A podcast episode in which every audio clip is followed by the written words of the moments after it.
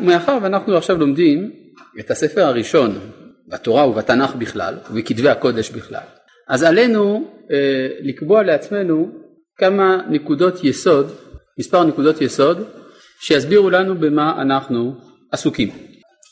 אה, ראשית כל, אנחנו עסוקים בספר שאין לנו שום מושג על מה הוא מדבר, שום מושג. אני לא מדבר רק על בראשית, אני מדבר על כל התנ"ך כולו. אין לנו מושג על מה הספר הזה מדבר, מסיבה פשוטה, הספרים האלה נכתבו בתקופה ומעבירים תכנים מתקופה שהאופי שלה שונה באופן מהותי מהתקופה שלנו. כלומר, מה שעושה את הכתבים האלה שונים מהעולם שלנו זה לא עתיקותם שהם בני אלפי שנים, התורה נמסרה לנו לפני שלושת אלפים ושלוש מאות שנה על ידי משה רבנו, אלא התוכן של הדברים האלה בתקופה שבה הם נאמרו. כן, מה אתה רוצה?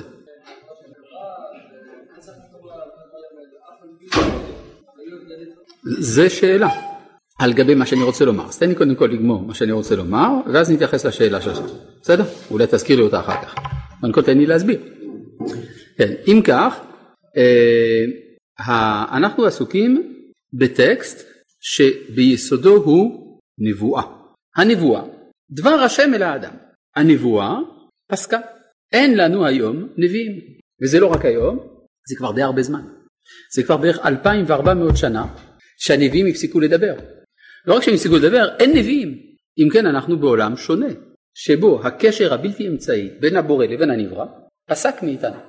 אחד הדברים הבסיסיים ביותר שיש להבין כדי לדעת מהי נבואה, זה לדעת שהנבואה פסקה. אין יותר נבואה. ומאחר והנבואה פסקה, אז יש לנו קושי להבין על מה היא מדברת.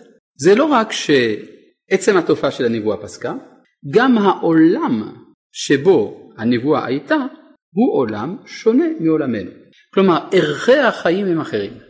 אני רוצה להביא מספר דוגמאות רק כדי לקרב את זה קצת אל השכל. למשל, עבורנו זה מאוד חמור אה, לעבוד עבודה זרה. דבר אה, כל כך חמור שגם הוא לא יעלה על הדעת. זאת אומרת בהכרה היהודית המצויה אין נטייה ליהודי לעבוד אלילים. לא, לא מצוי. מה כן יכול להיות? שיהודי ישמע, יקבל לשון הרע. לשון הרע, הגמרא אומרת, זה יותר חמור מעבודה זרה, מגילוי עריות, שפיכות דמים וכפירה בעיקר גם יחד. אז מה יותר חמור, עבודה זרה או קבלת לשון הרע? לכאורה קבלת לשון הרע זה יותר חמור, לפחות מצדדים מסוימים, מאשר עבודה זרה. עכשיו, ברור שאם אנחנו נעלה על הדעת שחס ושלום אחד הצדיקים הגדולים שבתוכנו נכשל באיזושהי עבירה. חס ושלום, אבל זה יכול לקרות, לפעמים יש.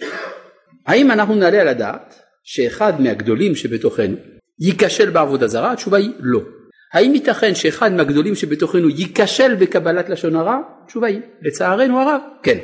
כלומר זה בתחום האפשרות שלנו להעלות על הדעת. בסדר, אתה יכול להוריד את זה. כן. אנחנו יכולים להעלות על דעתנו ש... לא, אתה יכול להשאיר את זה פה, כלומר, אה, באזור, באזור, באזור, באזור, באזור, כן, פה, פה למשל, הנה, הנה, זה בסדר, תודה. כן. אנחנו יכולים להעלות על דעתנו דבר כזה. מפתיע מאוד, בימי התנ"ך היה בדיוק הפוך. שאחד מגדולי האומה יקבל לשון הרע לא עלה על הדעת בכלל, כן? על דואג שאמר לשון הרע לשאול והכשיל אותו באיזושהי צורה בלשון הרע, לא מרצונו, הכתוב אומר דברים חמורים ביותר, אין לו חלק לעולם הבא, אין לו זכר בעולם. לעומת שלמה המלך, שבנה את בית המקדש, היה נביא, נגלה אליו השם פעמיים, נביא, ובסוף ימיו הוא עבד עבודה זרה. כלומר, מה זה עבודה זרה? זה לא שהוא בדיוק הלך והקריב למולך, כן. אז הוא נתן לנשים שלו לעשות את זה. נשים של אדם צדיק כמו שלמה הם. אתם מבינים שערכי החיים הפוכים לגמרי מאשר אצלנו. תן דוגמה אחרת. אה, אם אני אשאל יהודי דתי ירא שמיים, אני אשאל אותו, תגיד, מה הדבר שאתה מצפה לו? מה הדבר שאתה משתוקק שיקרה לך? מה הוא יגיד לי? אני מאוד מקווה שכל מאמציי יעלו יפה ואני אזכה לחיי העולם הבא, נכון? עולם הבא זה מאוד חשוב בהכרה הדתית של ימינו. בימי התנ"ך, לא יודע, חיפשתי מבראשית עד סוף דברי הימים, לא רואים שזה מטריד מישהו. זאת אומרת, זה לא שהם לא האמינו בעולם הבא, אבל זה לא היה מרכז ההכרה. כן, כבר זה, זה, היו, היו דברים אחרים שהעסיקו את האנשים. האם יהיה לי בן שימשיך לחרוש את השדה שלי? זה הרבה הרבה יותר חשוב מאשר חיי העולם הבא. תשאלו יהודי דתי היום, מה אתה מעדיף, עולם הבא או בן שימשיך לחרוש את השדה שלך? מה הוא יגיד? לא יודע, לחרוש שדה? מה, הוא לא לומד בכולל? כלומר, יש, ערכי החיים השתנו. עכשיו זה לא בגלל, בגלל דברים מקריים, אלא זה, יש הבדל בין עולם שבו הקדוש ברוך הוא מצוי אל האדם, נמצא באינטימיות איתו, ביחס ישיר, לבין עולם שבו אין היחס הזה. גם בתחום הכפירה. בימי קדם, בימי התנ"ך, התקופה שאליה שייך הספר הזה, שאנחנו לומדים עכשיו, ספר התנ"ך, אנחנו רואים שיש לעומת עובדי השם, לעומת הנביאים, יש עובדי עבודה זרה. חמור מאוד. אין אפילו רבע אתאיסט אחד. מה, לא חשבו על זה? קצת יצירתיות? אתאיזם, קצת, משהו? לא, לא יכול להיות. בימי התנ"ך, האת... מה? האתאיזם איננו עולה על הדעת. מדוע? כי הוא סותר את המציאות. הנוכחות האלוהית היא כל כך ברורה, שלא יעלה על הדעת לומר אין אלוהים. זה פשוט שטות, הסותרת את המוחש. אתם מבינים עד כמה אם כן אנחנו צריכים לשים לב כשאנחנו רוצים להבין מילה אחת בתנ"ך, להבין באיזה הקשר היא נאמרה. אז ממילא נשאלת השאלה הגדולה, בשביל מי נכתבה התורה הזאת, אם ככה? היא זקוקה לתרגומים. ואני רוצה להוסיף עוד נקודה שמקשה מאוד על הבנת התנ"ך, והיא שרוב המושגים שמוזכרים בתנ"ך מובנים היום, הועברו אל התרבות הכללית והם מובנים היום דרך הפירוש הנוצרי למושגים האלה. כלומר, כשהיום אתה מדבר במסגרת התרבות המערבית שמקיפה לצערנו גם אותנו, אתה מדבר על מושגים כמו אלוהים, מצווה, נשמה, חטא, קדושה וטומאה, טהרה, יופי, צדק, מוסר, והבאתי ככה מהר, ויש עוד הרבה מושגים כאלה, כל המושגים האלה מובנים היום לפי הפרשנות הנוצרית שלהם, וזה חדר עמוק לתוך היהדות. לכן אנחנו צריכים לעשות עבודה גדולה מאוד של שחזור המשמעות המקורית של המושגים האלה בעולם שבו הם נאמרו. אז תביני, יש לנו כבר שני מסכים. א', להבין את העולם שבו הדברים נאמרו, כי הם נאמרו בשפת הנבואה, ב', להתגבר על הפרשנות שהשתרשה אצלנו בעקבות ההשפעה של הנצרות, שהיא אגב במידה רבה תולדה של הפסקת הנבואה. אם כן יש לנו פה שני מחסומים גדולים. אפשר להוסיף איזה מחסומון שלישי זה שמאחר ואנחנו דוברי עברית, אז אנחנו חושבים שאנחנו מבינים את העברית של התנ"ך. והרבה פעמים אותם המושגים הם בעלי משמעות שונה לגמרי בשני העולמות, ואפילו כעברית זה לא זה. כן? אז זה אה, המחסומון השלישי. עכשיו, אה, אז לכן יש לנו פה הרבה עבודה, ואז נשאלת השאלה מהי הפרשנות האמיתית של התנ"ך, כלומר איך אנחנו יכולים לשחזר את המשמעות המקורית. ברור שגדולי רבותינו במהלך הדורות נתנו לנו פירושים על גבי פירושים. ואז נשאלת השאלה למי, למי נכתבו הפירושים האלה. למשל אנחנו רואים על פסוק אחד במדרש חמישה פירושים. יפה מאוד, סימן שיש חמישה אופנים להבין את הפסוק. אחר כך אנחנו רואים ברש"י שרש"י מביא את הפירוש הרביעי והחמישי, או הראשון והחמישי. מה, מה קרה שרש"י בחר מתוך כל הפירושים של הדורות, דווקא זה וזה. או לפעמים רש"י מביא פירוש מחדש משלו. כנראה שרש"י הבין משהו האמת, שכל דור ודור זקוק להבנה שלו לסוג מסוים של פירוש. אז יש לנו פה עבודה נוספת, להבין מה הפירוש של הפסוקים האלה עבור הדור שלנו, שאנחנו אפילו גם כבר לא הדור של רש"י. כלומר, עברו, עברו איזה 900 שנה מאז. אז אנחנו, יש לנו עכשיו עבודה, להבין מה רש"י התכוון ולמה אנחנו צריכים להבין אולי אחרת. כן? כלומר, זה, זה עבודה מאוד גדולה. אבל אז נצטרך באמת להבין מהו הפירוש המקורי של הדברים. טוב, אין ברירה, אם אנחנו רוצים להבין, למשל אם אני אתייחס למחסום הראשון שהוא המחסום של הנבואה, אנחנו צריכים לחפש בתוך הספרות שלנו איפה שרידי הנבואה, איפה שוקעה הפרשנות הנבואית לפסוקים. והתשובה בספר הזוהר. כלומר, ספר הזוהר משמר בצורה של, כלומר, של שימורים את מה שפעם היה חי בקרבנו. לכן יש הזוהר יכול לעזור להבין את התורה, לא במקרה הוא כתוב לפי סדר הפרשיות, ספר הזוהר. אבל אנחנו לא נלמד פה את הזוהר, אנחנו לא לומדים פה קבלה, אבל אנחנו צריכים להבין ששמה השתמרה המסורת הקדומה. זה לא סותר כמובן את כל מה שהתחדש במהלך הדורות, אז צריך להבין את זה. עוד הקדמה חשובה. הספר הזה, שהוא ספר קדוש, נלמד או נקרא על כל פנים בעולם כולו. אין לך מקום בעולם שבו לא תמצא את הספר הזה. זה, זה, רב המחר הבינלאומי. בכל כפר נידח, בכל מקום בעולם תמצא את ספר התנ"ך. אז יש מיליארדי בני אדם שקוראים את הספר הזה. איך הם מבינים אותו? אם תשימו לב, הם מבינים אותו אחרת מאיתנו. יש כל מיני פרשנויות. והשאלה היא, מהי הפרשנות הנכונה? מה התשובה? שלנו נכונה. ואני אסביר למה. כי אחד הדברים שצריך לשים לב, שהתורה היא לא חוכמה.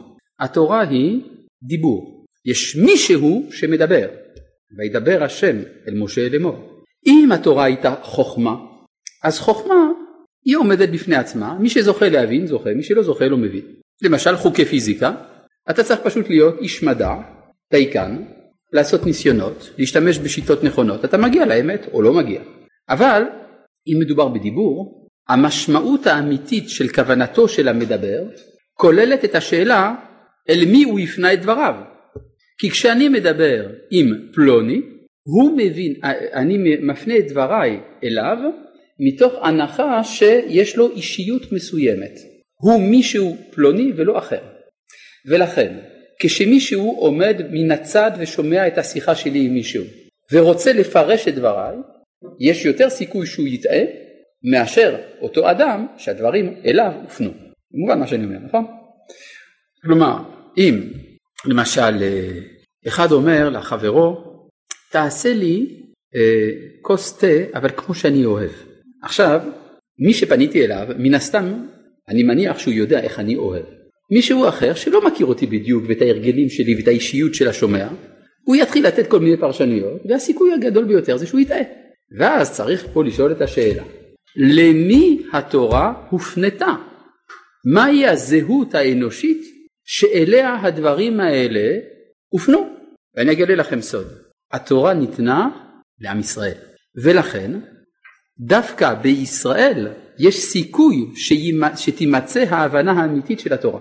נאמר את זה כך, כשרומאי לומד תורה, נקרא לו לצורך העניין קווינטוס, קאיוס, אנטונינוס, זה שם אפשרי, כן? יש כמה אפשריים, כן? כשהרומאי לומד תורה, מה הוא יעשה מזה? באיזושהי צורה, דרך פילטרים שונים, זה יהפוך להיות הנצרות. כשערבי לומד את התורה, אז על ידי כמה פילטרים זה יהפוך להיות הקוראן, האסלאם, ואני לא מדבר פה על תת מחלקות של נצרות ושל אסלאם. כשאדם השייך לתרבות הכללית בכלל יקרא את התורה, זה יהפוך להיות הומניזם. וכאשר יהודי קורא בתורה, יש סיכוי שזאת תהיה התורה. מובן מה שאני אומר? הדברים מפורשים בספרי. הספרי אומר על הפסוק, השם מסיני בא, וזרח משעיר לעמו, הופיע מהר פרן, ועתה מרבבות קודש, מימינו אש דת לעמו. מסביר הספרי כך, השם מסיני בא, סיני זה לשון הקודש, וזרח משעיר זה לשון רומי, הופיע מהר פרן זה לשון ערבי, ואתה מרביבות קודש זה לשון ארמי. כלומר שהקדוש ברוך הוא דיבר בהר סיני בארבע שפות. דיבר בלטינית, בעברית, בארמית ובעברית, ובערבית. זה השפות שהקדוש ברוך הוא דיבר בהר סיני. הקדוש ברוך הוא דיבר בלטינית. מעניין, וזה תרגום בדיוק. כן? עכשיו, מה זה אומר? שאותה תורה נשמעת בעולם, שומעים אותה. בני אדום, בני ישמעאל, בני ארם, הם שומעים. אבל אם אתה רוצה לדעת מה התורה התכוונה, ממשיך הכתוב ואומר, תורה ציווה לנו משה מורשה קהילת יעקב. לכן אתה רוצה לעמוד על עיקר הכוונה, אתה צריך ללמוד דרך בני ישראל. עד כאן מובן? הדבר הזה מבואר ברש"י. רש"י, אתם זוכרים מה כותב רש"י על בראשית ברא? לא נכון, זה לא... מה? יפה. מה שאתה ציטטת זה ההקדמה של רש"י לתורה. אני מדבר על פסוק בראשית ברא. פסוק בראשית ברא אומר רש"י כך: אין המקרא הזה אומר אלא דורשני. כלומר מה הקושיה של רש"י? בראשית ברא, אז בראשית מה? לא כתוב בראשית של מה. בראשית, אם היה כתוב בראשית, בסדר, אבל בראשית, צריך להיות בראשית משהו. אז לכן אומר רש"י, לא בא הכתוב הזה, אין, אין המקרא הזה אומר אלא דורשני, ואז הוא אומר כמו שדרשו חז"ל, ואז הוא מביא שני פירושים. בראשית, כלומר בשביל, בשביל ראשית, ברא אלוהים את השמיים ואת הארץ. מה זה בשביל ראשית? או בשביל התורה שנקראת ראשית דרכו, או בשביל ישראל שנקראו ראשית תבואתו, ברא אלוהים את השמיים ואת הארץ. עד כאן רש"י לפי איך שרגילים לנקד אותו. אבל אה, אפשר גם לנקד את דברי רש"י באופן קצת שונה. ככה מסביר הרב רוטנברג, זיכרונו לברכה, רב של עדת ישורון בפריז, הסביר את זה לרב אשכנזי. בר... אה, אין המק... לא צריך לקרוא ככה, אין המקרא הזה אומר אלא דורשני נקודותיים, כמו שדרשו חז"ל נקודותיים, בשביל התורה שנקראת ראשית פסיק, בשביל ישראל שנקראו ראשית פסיק, נקודה, אלא צריך לקרוא את זה כך. אין המקרא הזה, למה הכוונה כשאומרים המקרא הזה? כל התנ"ך כולו, הרי זה התחלת התנ"ך. אין התנ"ך כולו אומר אלא דורשני כמו שדרשו חז"ל. כלומר צריך, אם אתה רוצה להבין אותי באמת, אתה צריך לדרוש אותי כמו שדרשו אותי חז"ל. וזאת למה? בשביל התורה שנקראת ראשית היא בשביל ישראל שנקראו ראשית. כי התורה ניתנה בשביל ישראל, לכן דווקא ישראל, דהיינו חכמי ישראל, הם יגידו לך איך להבין את התורה. כלומר, בעוד שבאוניברסיטה או אצל אומות העולם, כשקוראים את הטקסטים האלה לומדים את זה כמו שלומדים את שייקספיר. דהיינו, הגיע אלינו איזה טקסט מעניין ואנחנו צריכים לתת לו פרשנות. כלומר, יש לנו פה משהו לפענח. כשאנחנו לומדים את זה, אנחנו בפנים. זה, ש... זה הועבר אלינו. לכן זה מדבר בשפה שלנו. אמנם יש כל המחסומים שדיברתי עליהם מקודם, אבל בסופו של דבר אנחנו מי שהכתוב הזה הופנה אליו. ולכן אנחנו, דהיינו חכמי ישראל ועם ישראל כולו, מפרשים את הפסוק הזה ויודעים שזאת האמת. רק שצריך ללמוד איך לומדים. עד כאן ברור. עוד הערה טכנית, אני מצטער שאני היום כל כולי בהקדמות, אבל אין ברירה. כשאנחנו לומדים פסוק, וזה יהיה כלל שכמעט כלל פלדה בלימוד שלנו, כשאנחנו לומדים פסוק, אנחנו לא יודעים מה הפסוק הבא אומר. אנחנו לא למדנו את הפסוק הבא. אנחנו עדיין רק בפסוק הזה. ולכן אנחנו לא יכולים להקשות או לתרץ מכוח הפסוק הבא, לפני שלמדנו מה שהפסוק הזה אומר מצד עצמו. אחר כך תלמד את הפסוק הבא, ואז תראה באיזה מידה הוא מאיר על הפסוק הראשון. אבל הפסוק הראשון צריך להיות מובן מצד עצמו. זה כלל גדול. מה? וזאת למה? בגלל שכשהפסוק הראשון נאמר, עוד לא נאמר הפסוק השני. התורה היא שלמה בוודאי, והתורה יש לה גם סדר של ההופעה. למשל אם תכתוב ספר תורה ותבלגן את סדר הפסוקים, ספר תורה פסול, נכון? סימן שהתורה ניתנה על דעת זה שתקרא את הפסוק הראשון קודם, נכון? זאת אומרת שהפסוק הראשון פועל אצלך פעולה עוד לפני שקראת את הפסוק השני. אני רוצה לדעת מהי הפעולה שזה עושה עליי. הפסוק הראשון, ואז אני אבין יותר מה הפסוק השני רוצה לומר. ואז אני אקרא עוד פעם מתוך ידיעת הפסוק השני, ואז אני אקרא את הפסוק הראשון אחרת. ואז אתה נוגע כאן בנקודה יותר עמוקה. והיא שהתורה ניתנה על דעת זה שנקרא אותה מספר פעמים ובכל פעם ופעם תתחדש לנו הבנה חדשה. מובן מה שאני אומר? יש לי הוכחה על זה מרש"י בסוף פרשת נוח שאומר את זה שחור על גבי לבן. בסדר? מה? בסדר, אם תרצה בזמנך החופשי תעיין שם, אולי נגיע לשם הערב, אני לא מאמין, אבל יש סיכוי, בכל זאת. מה זה אין מוקדם ומאוחר בתורה? אין מוקדם ומאוחר בתורה, הכוונה אין מוקדם ומאוחר בתורה, הכוונה כפשוטו, שהפסוקים אינם, לא נכתבו לפי סדר הזמנים של התרחשות המאורעות, אלא לפי סדר אחר. כלומר, אם אתה רואה שכתוב בתורה דבר מסוים ואחרי זה דבר שני, זה לא אומר שהראשון קרה לפני השני, זה מה שזה אומר אין מוקדם ומאוחר בתורה. אה, מה עם לימודים על פי ניתוח ספרותי, נתונים מדעיים, איך אומרים? חזה להצטרופי. ראוי להצטרף. כלומר, ודאי אתה נעזר במילון, איך תדע מי כתב את המילון הזה? כן? אולי זה, זה אפיקורוס שכתב את המילון, בסדר, אתה משתמש בנתונים מדעיים ואחרים. רק השאלה היא מה ההיקף ומה המרכז. זה בהיקף. עכשיו ההיקף הזה יכול להיות לפעמים חשוב מאוד, יאיר לנו הרבה את הפנים. רק זה איזשהו היקף, בסדר? כן. אתה אומר ככה, איך התורה רלוונטית עבור עולמנו האתאיסטי? התשובה זה בדיוק זה. מאחר והעולם שלנו הוא אתאיסטי, התורה היא התשובה לאתאיזם. כלומר, בעוד שבימי נתינתה התורה הייתה תשובה לאלילות, בימינו היא תשובה לאתאיזם. אה, וייתכן גם שהיא תשובה לעוד כמה דברים היום, שלא כעת נפרט אותם. עכשיו, יש אה, עוד כמה עקרונות, אני מקווה שאני לא שוכח פה כלום. אה, לא רק שכשאנחנו לומדים פסוק, אנחנו לא יודעים את הפסוק השני, אנחנו גם עוד לא יודעים את הסוף של הפסוק כשאנחנו לומדים את תחילת הפסוק.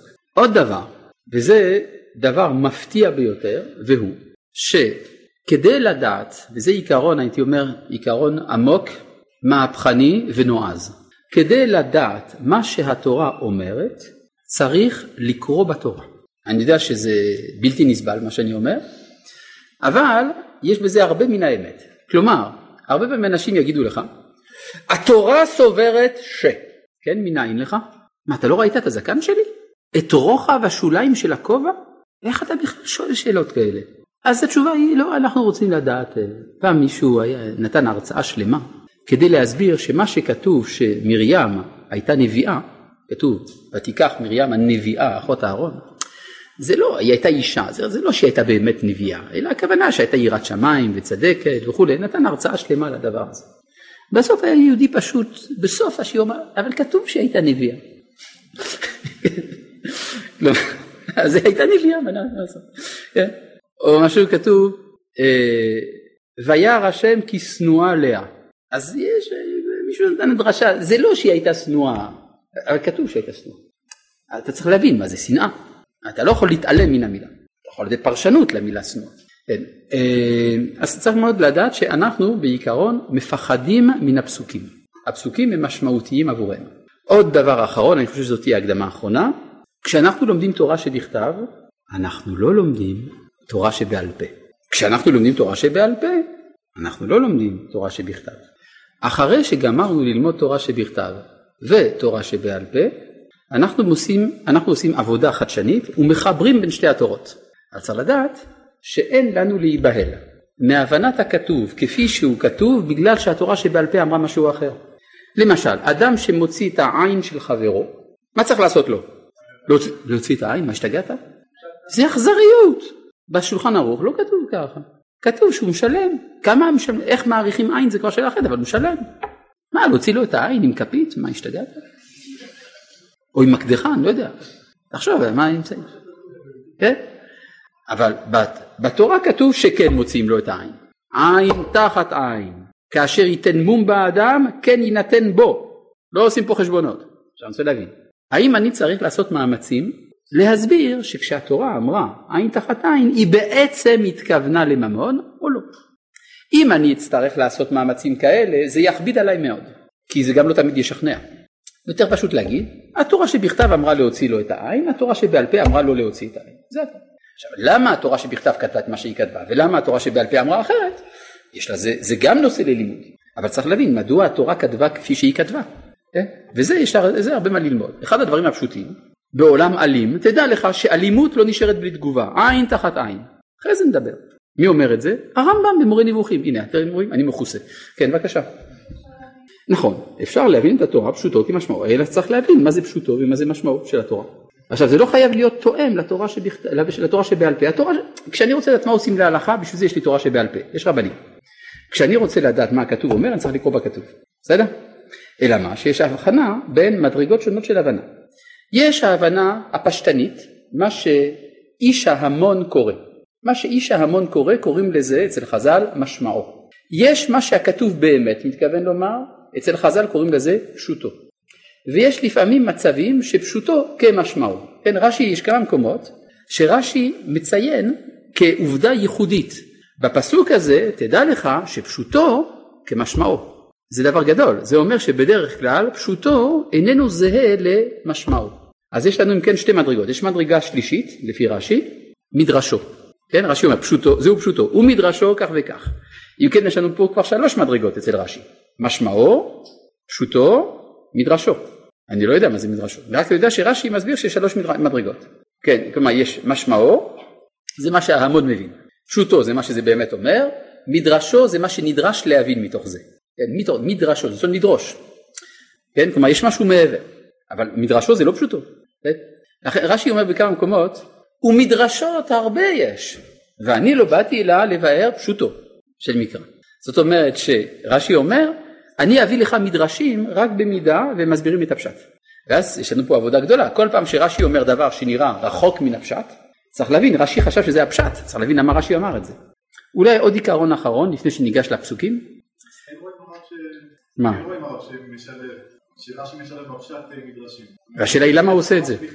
השאלה למה הוא עושה את זה. אז דבר שצריך ללמוד. כלומר כשרש"י מביא מדרש, אם הוא לא אומר שיש הבדל בין הפשוטו לבין המדרשו, זה סימן שהוא חושב שהמדרש הזה במקרה הזה הוא פשוטו. וצריך להבין למה. בסדר?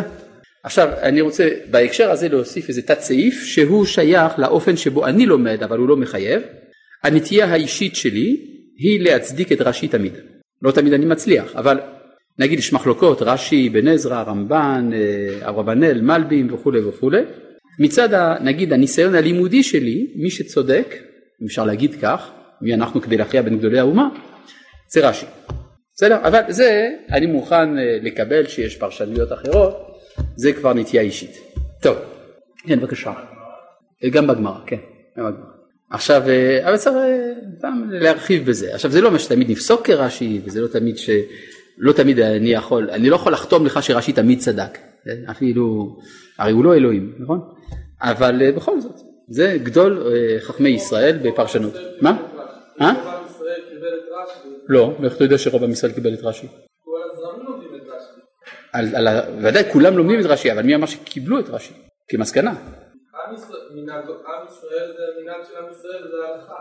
אני לא הבנתי, המנהג של עם ישראל נוהג להלכה כמו רש"י? מה שעם ישראל נוהג זו הדרך. אז אני מסכים שמה שעם ישראל נוהג זו הדרך. אני שואל, אבל למה אתה אומר שעם ישראל נוהג לפי רש"י? זה לא נכון.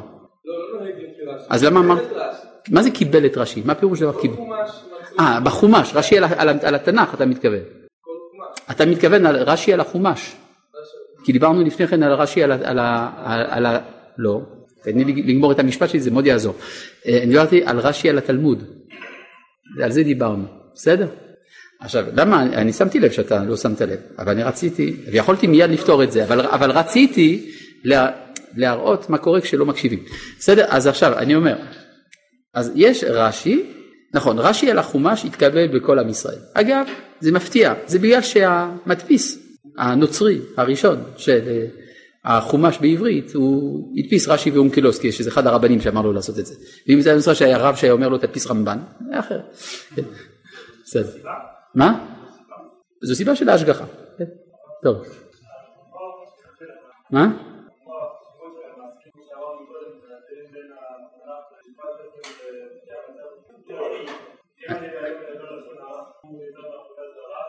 יש חטאים שבדור מסוים הם, חט... הם חמורים יותר ו... או פחות, זה, זה, כלומר יש גם אתגרים מסוימים של כל דור ודור. טוב, ובכן, אה, עד כאן המבוא. יש לי הצעה והיא שנלמד את הפסוקים, אני מציע שזה יהיה הפסוק הראשון של הפרק הראשון, מקובל עליכם? יאללה, כן, מה? חלק מהגישה הרגילה של לימוד תנ"ך לפי המשמעות המקורית, לא צריך ללמוד את זה לפי החלוקה המקורית של הפרקים גם? יכול להיות, כן. וזה מה שנעשה בשיעור גם? אני לא יודע. הלאה. בואו נקרא את הפסוק הראשון וננסה להבין משהו. בסדר? טוב. בראשית ברא אלוהים את השמיים ואת הארץ. אז כאמור יש פה אה, כמה מילים, שבעה מילים, שבע מילים. ש, כן, ש, שבע מילים, כן. אה, קשה מאוד להבין מה שכתוב כאן. בואו נראה. המילה בראשית כפי שאמרנו חסרת מובן כי אם נתרגם באופן מדויק את המילה בראשית צריך לתרגם את זה בהתחלת בהתחלת כן in the beginning of או commencement de. כן כלומר בראשית בהתחלת אבל בהתחלת מה? כן הרי זאת מילה נסמכת. רש"י מקשה את השאלה הזאת. אז אם כן בראשית אני לא הבנתי. בואו נראה את המילה השנייה. ברא. מה זה ברא? זה דבר שאני לא ראיתי בחיים שלי. אין לי שום חוויה קיומית שאומרת לי מה זה ברא. נראה את המילה השלישית, אולי זה ילך. אלוהים.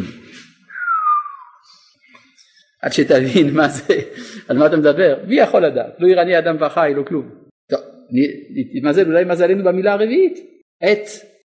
מה פירוש המילה עת? חסרת משמעות המילה הזאת, לא? היא מציינת מושא ישיר. אני לא יודע מה זה אומר.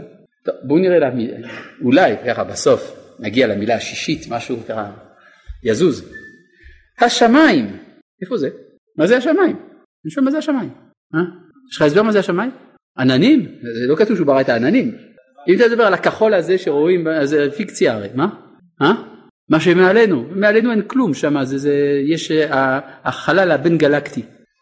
אולי זה זה, לא יודע, זה... השאלה אם לזה הוא מתכוון, צריך לברוא חלל? אלא מה תגיד, הגלקסיות? מה? לא, אני רוצה להבין את הפירוש של המילה, זה הכל. כן, גם אני לא, לא, לא מבין. כן, ואת, גם מילה חסרת משמעות. אה, הארץ, אולי, אנחנו מבינים על מה מדובר, אולי, אני לא בטוח, אבל מתוך שבעה מילים, שבע מילים, יש מילה אחת אולי מובנת ושישה לא מובנות. כן, מה? כי אם תשאל בן אדם איפה זה הארץ, הוא יגיד לך כן זה האדמה, אני דורך עליה, כדור הארץ. לפי זה השמיים זה למעלה, אבל למעלה אין כלום. אין לי משהו ממשי שם, הרי הכחול הזה אין לו, אפשר לגעת בו, אין כלום. זה רק איזה, איזה אשליה אופטית שיש שם כחול. זה בגלל קרני השמש שעוברים את האוויר, אז נשברים שם, אז בגלל זה זה נראה כחול. אין כלום שם, כן? טוב, אז אם כן, אולי הארץ זה כדור הארץ, דבר שלא לגמרי ברור לי. מספרים שבתלמוד תורה היה פעם ילד שקרא בראשית ברא אלוהים את השמיים ואת הארץ, ואז הוא שאל את המורה, ומתי הוא ברא חוץ לארץ? עכשיו, זה לא שאלה טיפשית, כי בעברית, בהדהוד של המילה הזאת בשפה העברית, גם לא רק בשפה המודרנית, אלא בשפה של כל הדורות, כשמישהו היה אומר הארץ, הוא התכוון לארץ ישראל.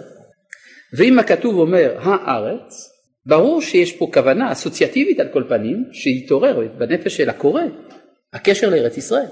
עכשיו, אם תשימו לב, רש"י בהקדמתו לתורה, הוא שואל שאלה מעניינת, מה טעם פתח בבראשית? מה הוא עונה? בשביל ארץ ישראל, נכון? שאם יאמרו אומות העולם מה שיאמרו, אנחנו נגיד הקדוש ברוך הוא ברא את הארץ, הוא נתנה לנו. סימן שאיך רש"י הבין את הארץ? ארץ ישראל, נכון? מה? לא מוכרח. עכשיו אני שואל, אז באמת מה נענה לשאלה של הילד, מתי ברא חוץ לארץ? השמיים, יפה. כלומר, חוץ לארץ זה המקום של השמיים. מובן מה שאני אומר? יש, אתם רוצים הוכחה? בואו נעשה מעשה בלתי רגיל, נראה פסוקים יותר מאוחרים. נא להסתכל בבקשה בפרק כ"ד. אה? בבקשה. חוץ לארץ זה השמיים, כי אתה מניח שהשמיים זה יותר גבוה מהארץ. אני לא יודע, אני לא בטוח שהשמיים זה יותר גבוה מהארץ. לפחות לא לפי הגאון מווילנה בפירושו לשיר השירים. שהוא אומר שנשמות ישראל יונקות מן הארץ ואילו הגויים, הנשמות שלהם יונקות מן השמיים. ודאי נשמות ישראל יותר גבוהות.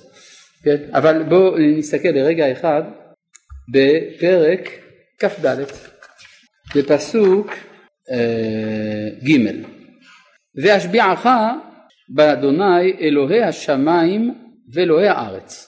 כלומר כאן אברהם אבינו מקפיד לקרוא לקדוש ברוך הוא בכינוי הכפול אלוהי השמיים ואלוהי הארץ. אשר לא תיקח אישה לבני מבנות הכנעני אשר אנוכי יושב בקרבו.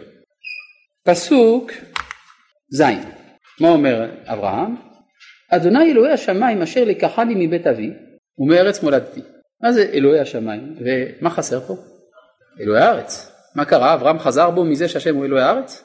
אלא אברהם מתאר את הקדוש ברוך הוא בהתחלה בפסוק ג' כשהוא בארץ ישראל.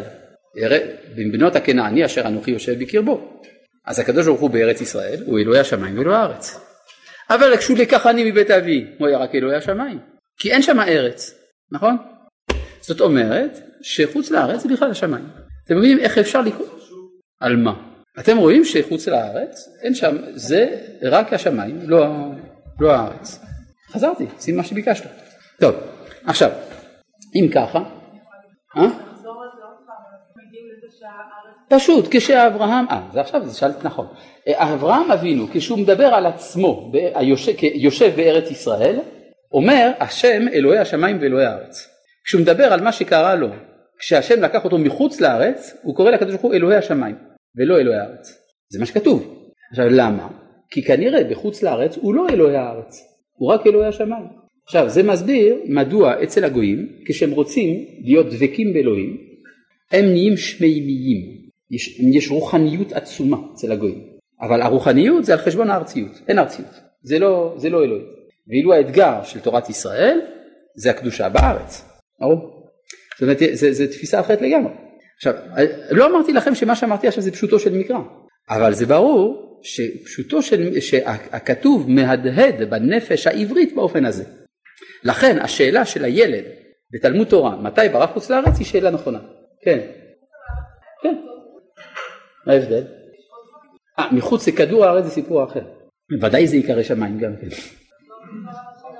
מה? הפסוק הראשון מדבר, בכלל אני לא יודע אם מדבר על בריאה פיזית, אבל בהנחה נגיד שנקרא לזה בריאה פיזית, אז הכוונה יהיה בראשית ברא אלוהים את הכל וגם את ארץ ישראל. זה מה שזה אומר. כן? כלומר הפרופורציה פה משתנה. כלומר לפחות נגיד המבט שלנו הוא שיש כביכול שני עולמות. השמיים זה הכל. יש הארץ, נקודה קטנה. בסדר?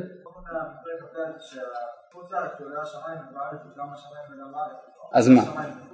בוודאי, בגלל שאם אתה תאמר שחוץ לארץ יש שם כן ארץ, אז מי הוא אלוהיה? יהיה חס וחלילה אל אחר? הקדוש ברוך הוא אלוהי הכל, כולל של הארץ, של חוץ לארץ. ובכל זאת שם הוא נקרא כאילו השמיים, סימן שזה בכלל השמיים. עכשיו, אה, טוב, אפשר גם להרחיב בזה, אבל אולי לפני שילמד את בראשית בראים שם את הארץ, כי זה פסוק מאוד מאוד קשה להבנה. אבל שימו לב לפסוק ב', מה המילה הראשונה של פסוק ב'? והארץ. אז כלומר מכאן ואילך ידברו על הארץ, על מה לא ידברו? על השמיים. כלומר יש פה הבחנה מאוד מאוד ברורה. אמרו לך בראשית ברא אלוהים את השמיים ואת הארץ. אבל עכשיו אני אדבר איתך רגע על הארץ. מתי נדבר סוף סוף על השמיים? אם בכלל. לא. לא. בכלל לא. מה? מאיזה פסוק ח'? איפה כתוב פסוק ח' השמיים? דווקא פסוק ח' לא מדבר על השמיים, מדבר על הרקיע. ויקרא אלוהים לרקיע, נתן לו את השם של השמיים. ויקרא אלוהים לרקיע שם, זה סימן שזה הרקיע זה לא השמיים. מה? הוא ברא את הרקיע, עשה את הרקיע. עכשיו הוא נתן שם לרקיע, קרא לו שמיים, על שם השמיים, כמו שנותנים שם לילד חדש על שם הסבא שלו. כן? אז מה זה השמיים? גם לא כתוב שהוא קרא לרקיע השמיים, כתוב שמיים. אז מתי סוף סוף ידברו על השמיים? לא, לא בפרק ב'. אני אגיד לכם מתי ידברו על השמיים. לא, אני אגיד לכם מתי ידברו על השמיים. בספר ב', כלומר בספר שמות, כשהתורה ניתנת מן השמיים. כה תאמר לבני ישראל, אתם ראיתם כי מן השמיים של פרק א' של בראשית דיברתי עמכם. כלומר זה לוקח הרבה זמן עד שהשמיים יחזרו להיות נושא לדיון בכלל. אבל השמיים כבר לא מדברים. כן, בבקשה.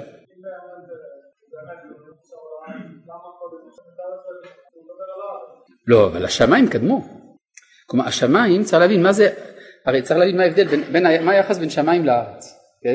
נאמר ככה, אני אגיד את זה בשפה מאוד מאוד כללית ובלי להביא יותר מדי הוכחות. השמיים זה מקום הערכים, הארץ זה, זה מימוש הערכים האלה, בסדר? אז ודאי שהערכים קודמים למימושם, כן, אבל אה, זה רק אמרתי דרך אגב, כן. עכשיו, מה? כן, אבל אני לא יודע מה קרה להם, להשמיים והארץ האלה. הסתיים, אבל, מה, אבל לא, לא הוסבר לי כלום על זה. כן, עכשיו, תולדות השמיים והארץ, אבל לא מדברים לך על השמיים והארץ. אנחנו נגיע לפסוק הזה, אל תדאג, לא שכחתי שהוא קיים, ברוך השם. עכשיו, אה, בואו נחזור עוד פעם. בראשית, ויש כאן, אני רוצה להגיע לנקודה חשובה, ואני יודע שאפשר לדבר על זה שעות, אתם יודעים, יש למשל, ספר נקרא תיקוני הזוהר, שבו יש 70 פרקים, לתת 70 פירושים למילה בראשית. וכנראה שעוד לא גמרו, כן? אז אפשר, תראו, אפשר להישאר תקועים כל, כל, כל השנה רק על המילה הראשונה, אבל אני מציע שבכל זאת נתקדם. בראשית ברא אלוהים את השמיים ואת הארץ. מה אומר רש"י? תסתכלו ברש"י, אין המקרא הזה אומר אלא דרשוני, כמו שאמרו רבותינו זכרונם לברכה, בשביל התורה שנקראת ראשית דרכו, ובשביל ישראל שנקראו ראשית תבואתו. כלומר, איך רש"י הבין את הבית של בראשית? ב במובן של בעבור, בשביל. מאיפה רש"י לקח את זה? מפורש. העבודך שבע שנים ברחל, בתך הקטנה. מה זה ברחל? בעבור רחל, נכון? איך אומר הנביא? ויעבוד ישראל באישה ובאישה שמע. מה זה באישה? בשביל אישה. אם כן, בראשית, בעבור ראשית, ברא אלוהים את הארץ. עכשיו, אה, אני רוצה שתסתכלו בבקשה בסוף הדיבור הזה של רש"י. זה משהו כמו 17 שורות יותר מאוחר, תסתכלו ברש"י, ומה אומר רש"י בסוף בסוף? על כורחך לא לימד המקרא בסדר המוקדמים והמאוחרים כלום. כלומר, מה המטרה של הפסוק? מה הפסוק הזה בא ללמד אותי? היה אפשר לומר שהפסוק הזה בא ללמד אותי מה נברא בהתחלה, ומה נברא בהמשך, ומה נברא בסוף. ואז יוצא שהייתה פה מטרה להודיע לי שהקדוש ברוך הוא ברא את העולם. זה איך שגוי קורא בתורה, כן? גוי קורא בתורה, בראשית ברא אלוהים את השם ואת הארץ, מה? וואו, עכשיו אני יודע משהו, אני יודע שאלוהים ברא את העולם. אצל היהודי אין שום צורך בזה. העברי הקדמון שאליו הופנו הדברים האלה יודע שאלוהים ברא את העולם. השאלה היא רק, אבל באיזו, מה המטרה? מה המטרה של בריאת העולם? זה אני לא יודע, אם הקדוש ברוך הוא לא יגלה לי אני לא יודע. לכן בראשית ברא אלוהים בשביל ראשית. ועשה לברר מהי הראשית? ברא אלוהים את השם ואת הארץ. כלומר, ולכן אומר רש"י דבר מאוד חשוב, המטרה של ספר התורה איננו לתאר לך את המהלך של העובדות. אתה רוצה לדעת מה קרה מבחינת העובדות? לך למעבדה. במעבדה יש כל מיני תיאוריות יפות, טובות יותר, טובות פחות, מפץ גדול, אבולוציה, גיאולוגיה, מה שאתה רוצה, יסבירו לך שמה מה קרה. אבל התורה לא נכתבה בשביל זה. התורה נכתבה כדי להסביר לך את המשמעות. לכן אל תבקש בפסוקים האלה לדעת מה קרה. זה לא מה שתדע מכאן. רש"י אומר את זה במפורש, והוא פוסל מתוך כך כל ניסיון לראות ניגוד בין תורה לבין מדע, או התאמה בין תורה לבין מדע. זה לא הנושא בכלל. עד כאן להיום, שלום.